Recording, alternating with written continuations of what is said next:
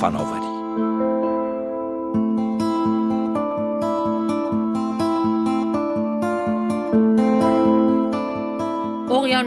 بزرگترین پهنه آبی نقشی عمده در زندگی و معیشت هفت میلیارد انسان ساکن کره زمین ایفا می کند ده ها هزار گونه جانوری را در خود جای داده و منبع حیات و تولید نیمی از اکسیژن مورد نیاز زمین است. اما علاوه بر نقش اقتصادی اقیانوس ها منابعی مؤثر در مقابله با تغییرات اقلیمی و چالش های زیست محیطی هستند. چرا کارشناسان معتقدند که اقیانوس ها ریه آبی زمین هستند و نقش اقیانوس در کنترل تغییرات اقلیمی چیست؟ در این شماره از برنامه دانش و فناوری با دکتر فرید سفری پژوهشگر انرژی های پاک و سوخت های جایگزین در کانادا. همراه هستیم چگونه اقیانوس ها در کاهش و کنترل تغییرات اقلیمی تأثیر گذارند اقیانوس ها 70 درصد سطح کره زمین رو تشکیل میدن و یک مجموعه بینظیری هست. از گونه های گیاهی و جانوری مختلف هم علاوه بر آب که در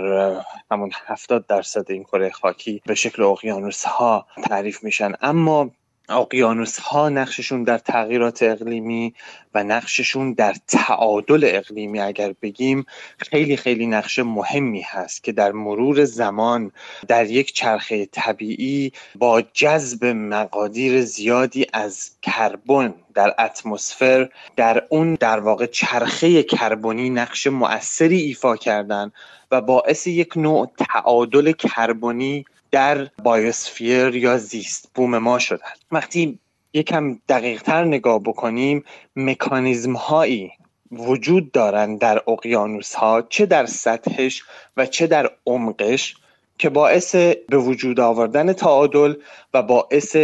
جذب کردن بخشی از اون گازهای کربنی در اتمسفر میشه که بخشی از اون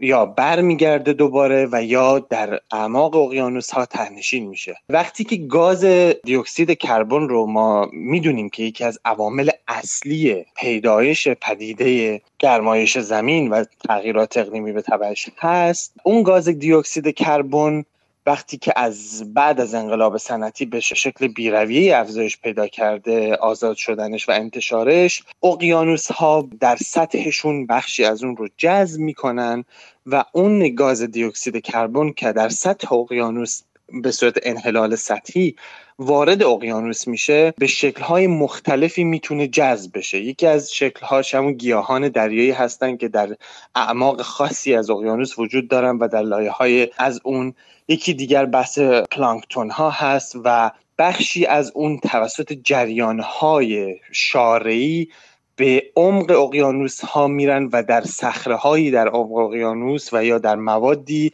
در واقع قرار می‌گیرن و جذب میشن و میمونن. در واقع به شیوه های مختلف اقیانوس می‌تونه این گازهای کربنی رو جذب کنه بخش مهمیش رو و امروزه ما شواهد نشون داده که سی درصد مقدار گاز دیوکسید کربنی که بشر بعد از انقلاب صنعتی منتشر کرده رو اقیانوس ها جذب کردن. که اگر این اتفاق نمی افتاد این افزایش دمایی که ما شاهدش هستیم به عنوان پدیده گرمایش زمین دو برابر و یا بیشتر از دو برابر سطح کنونی بود و کره زمین قابلیت زندگی به شکلی که ما امروز می‌بینیم رو نداشت. پس اقیانوس ها نقش بسیار مهمی دارن و این نقش با توجه به شیوه جذب کربن و خصوصا گاز CO2 یا کاربن دی اکسید از اتمسفر و جذب اون به شیوه های مختلف است. بنابراین با توجه به توضیحات شما اقیانوس ها به عنوان مهمترین متحدان انسان ها برای کاهش و کنترل تغییرات اقلیمی هستند. کدام دریاهای اقیانوس ها مؤثرتر با این پدیده گرمایش زمین مقابله می کنند بسته به شکل گونه هایی که در اون اقیانوس ها هستند در بخش های مختلف کره زمین بسته به عمق اونها و پارامترهای مختلفی این شیوه های جذب و مقداری که می‌تونن اقیانوس ها جذب کنن اون گازهای کربن دی اکسید رو متفاوته. اما در دو تا مقاله که اخیرا در سالهای اخیر چاپ شده یکیش در مجله ساینس که مؤسسه ملی جوشناسی آمریکا اون رو چاپ کرد و در اون اشاره داشت به اقیانوس جنوبگان. که اقیانوس جنوبگان به اون بخشی گفته میشه که اطراف قطب جنوب رو در واقع شامل میشه و در اونجا مشاهدات نشان می‌داد که جریانهای شارعی حاکم هستند که می‌تونن باعث بشن که اون جریان های گاز دیوکسید کربن راحتتر به اعماق اقیانوس در اونجا نفوذ کنن و ذخیره بشن. و این یک قابلیت ویژه‌ای رو در اقیانوس جنوبگان ایجاد می‌کنه که بتونه بیشتر از جاهای دیگر اون گازهای دیوکسید کربن رو جذب کنه مقاله دیگری در مجله نیچر کامیونیکیشن دانشگاه کمبریج چاپ شد که اون هم تأییدی بود بر مقاله قبلی در سال 2022 که اون هم اشاره داشت که خصوصا اشاره داشت به دریای ودل سی حدودا جنوب چیلی میشه اگر بخوایم جغرافی اشاره کنیم. یعنی اون بخشی از اقیانوس جنوبگان که در جنوب شیلی در اون مناطق واقع از اون به عنوان یکی از مناطقی که بیشترین پتانسیل رو برای جذب دیوکسید کربن به واسطه وجود همون جریان های شارعی که تسهیل می‌کنند نفوذ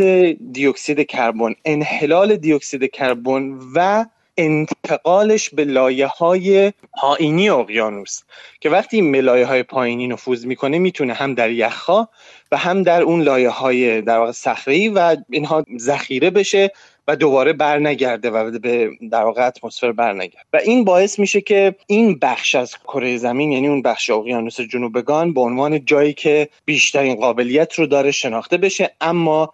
قاعدتا جاهای دیگری بسته به بافتهای گیاهیشون و بسته به عمقشون و شرایطی که دارن این قابلیت رو هنوز دارن. اما حالا اشاره خواهم کرد که این قابلیت تا کی می‌تونه ادامه داشته باشه و بشر چه کار کرده که روی این قابلیت تاثیر گذاشته؟ پرسش من همین هست که مهمترین چالش هایی که اقیانوس ها در مقابله با گرمایش زمین با اون مواجه هستن چه هست؟ به عبارتی گرمایش زمین و تغییرات اقلیمی چه تأثیری بر حیات اقیانوس ها دارند؟ درست است. شاید الان در ذهن بسیاری از عموم این باشه که خب بله تغییرات اقلیمی باعث بالا آمدن سطح آبها میشه و این خودش خطراتی رو در سواحل در پی داره و مسائلی از این دست. بله این یکی از در واقع اثراتی هست که تغییرات اقلیمی می‌گذارد. اما اگر بخوایم برگردیم به همین مفهوم جذب کربن توسط اقیانوس ها و اینکه چه تأثیری این انتشار بیرویه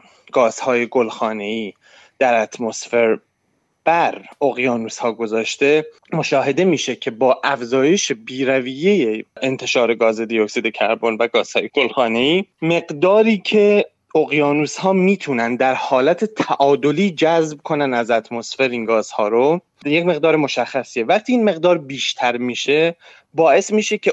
اون بخشی از اون دیوکسید کربن در اقیانوس معمولا تبدیل به اسید کربونیک میشه و این اسیدیته اون آبها رو بالا می‌بره. وقتی که این آبها رو اسیدی به اصطلاح بکنه در اون اقیانوس ها باعث میشه که شرایط رو برای گونه های گیاهی که خیلی نقش موثری دارن در اون جذب کربن شرایط رو برای اونها نامطلوب بکنه. و این شرایط نامطلوب باعث یا از بین رفتنشون میشه یا کاهش قابلیتشون میشه مثل مرجان ها مثل بخشی از گیاهان دریایی و غیره. این یک اثرش هست و اثر دیگر این هست که در واقع اون اسیدی شدن آبهای اقیانوس همون قابلیت های انحلال دیوکسید کربن و اینها رو هم کاهش میده و باعث میشه که اقیانوس ها کمتر از گذشته بتونن این گازها رو جذب کنن. در واقع ظرفیت اقیانوس ها حد مشخصی هست و شما نمی‌تونید تا ابد این دیوکسید کربن رو در اقیانوس ها جذب کنید اما الان روش هایی پیشنهاد شده برای بازتوانی اقیانوس ها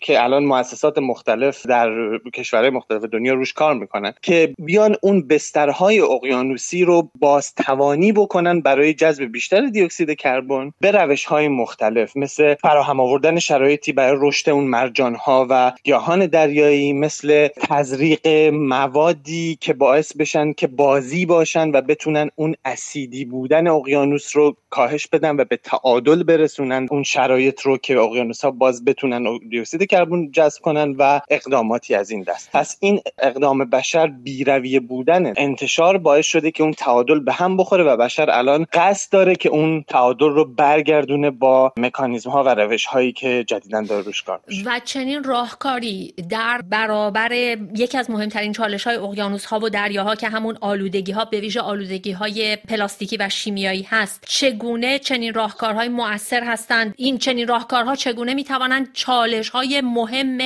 آلودگی اقیانوس ها و دریاها رو آیا می توانند برطرف سازند؟ درسته به نکته خوب اشاره کردی. بحث آلودگی پلاستیکی اقیانوس ها که یکی از مهمترین اثرهاش همون آبزیان و اکوسیستم دریایی اگر بگیم یا اکوسیستم اقیانوسی به خطر انداختن اون اکوسیستم هست که جانداران زیادی رو تهدید می‌کنه این آلودگی های پلاستیکی و میکروپلاستیک ها یا ریز پلاستیک هایی که در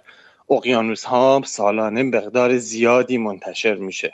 برای این امر یکی از مهمترین مسائل بازیافت پلاستیک ها و جلوگیری از یا انتشار اونها به داخل اقیانوس ها و یا تولید پلاستیک ها از موادی که بتونن در واقع سریعتر تجزیه بشن و یا به اون ساختار پلاستیکی یا پلیمری خودشون باقی نمونن برای مدت زیاد در آبهای آزاد. که این هم بحث بازیافت رو مطرح می‌کنه و هم بحث گذر از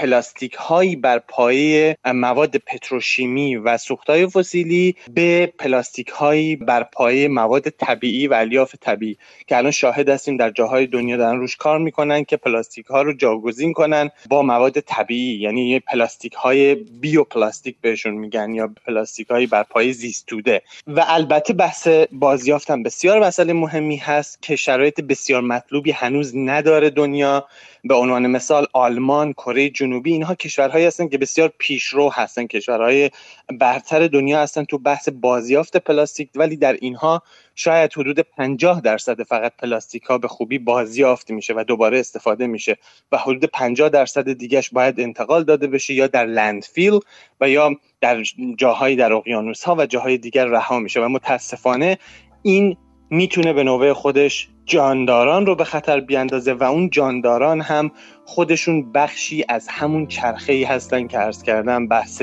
جذب کربن و غیره و اونها مهم هستن برای اون ایجاد تعادلی که ازش حرف زدیم برای حفظ و ایجاد تعادل دمایی سطح دریاها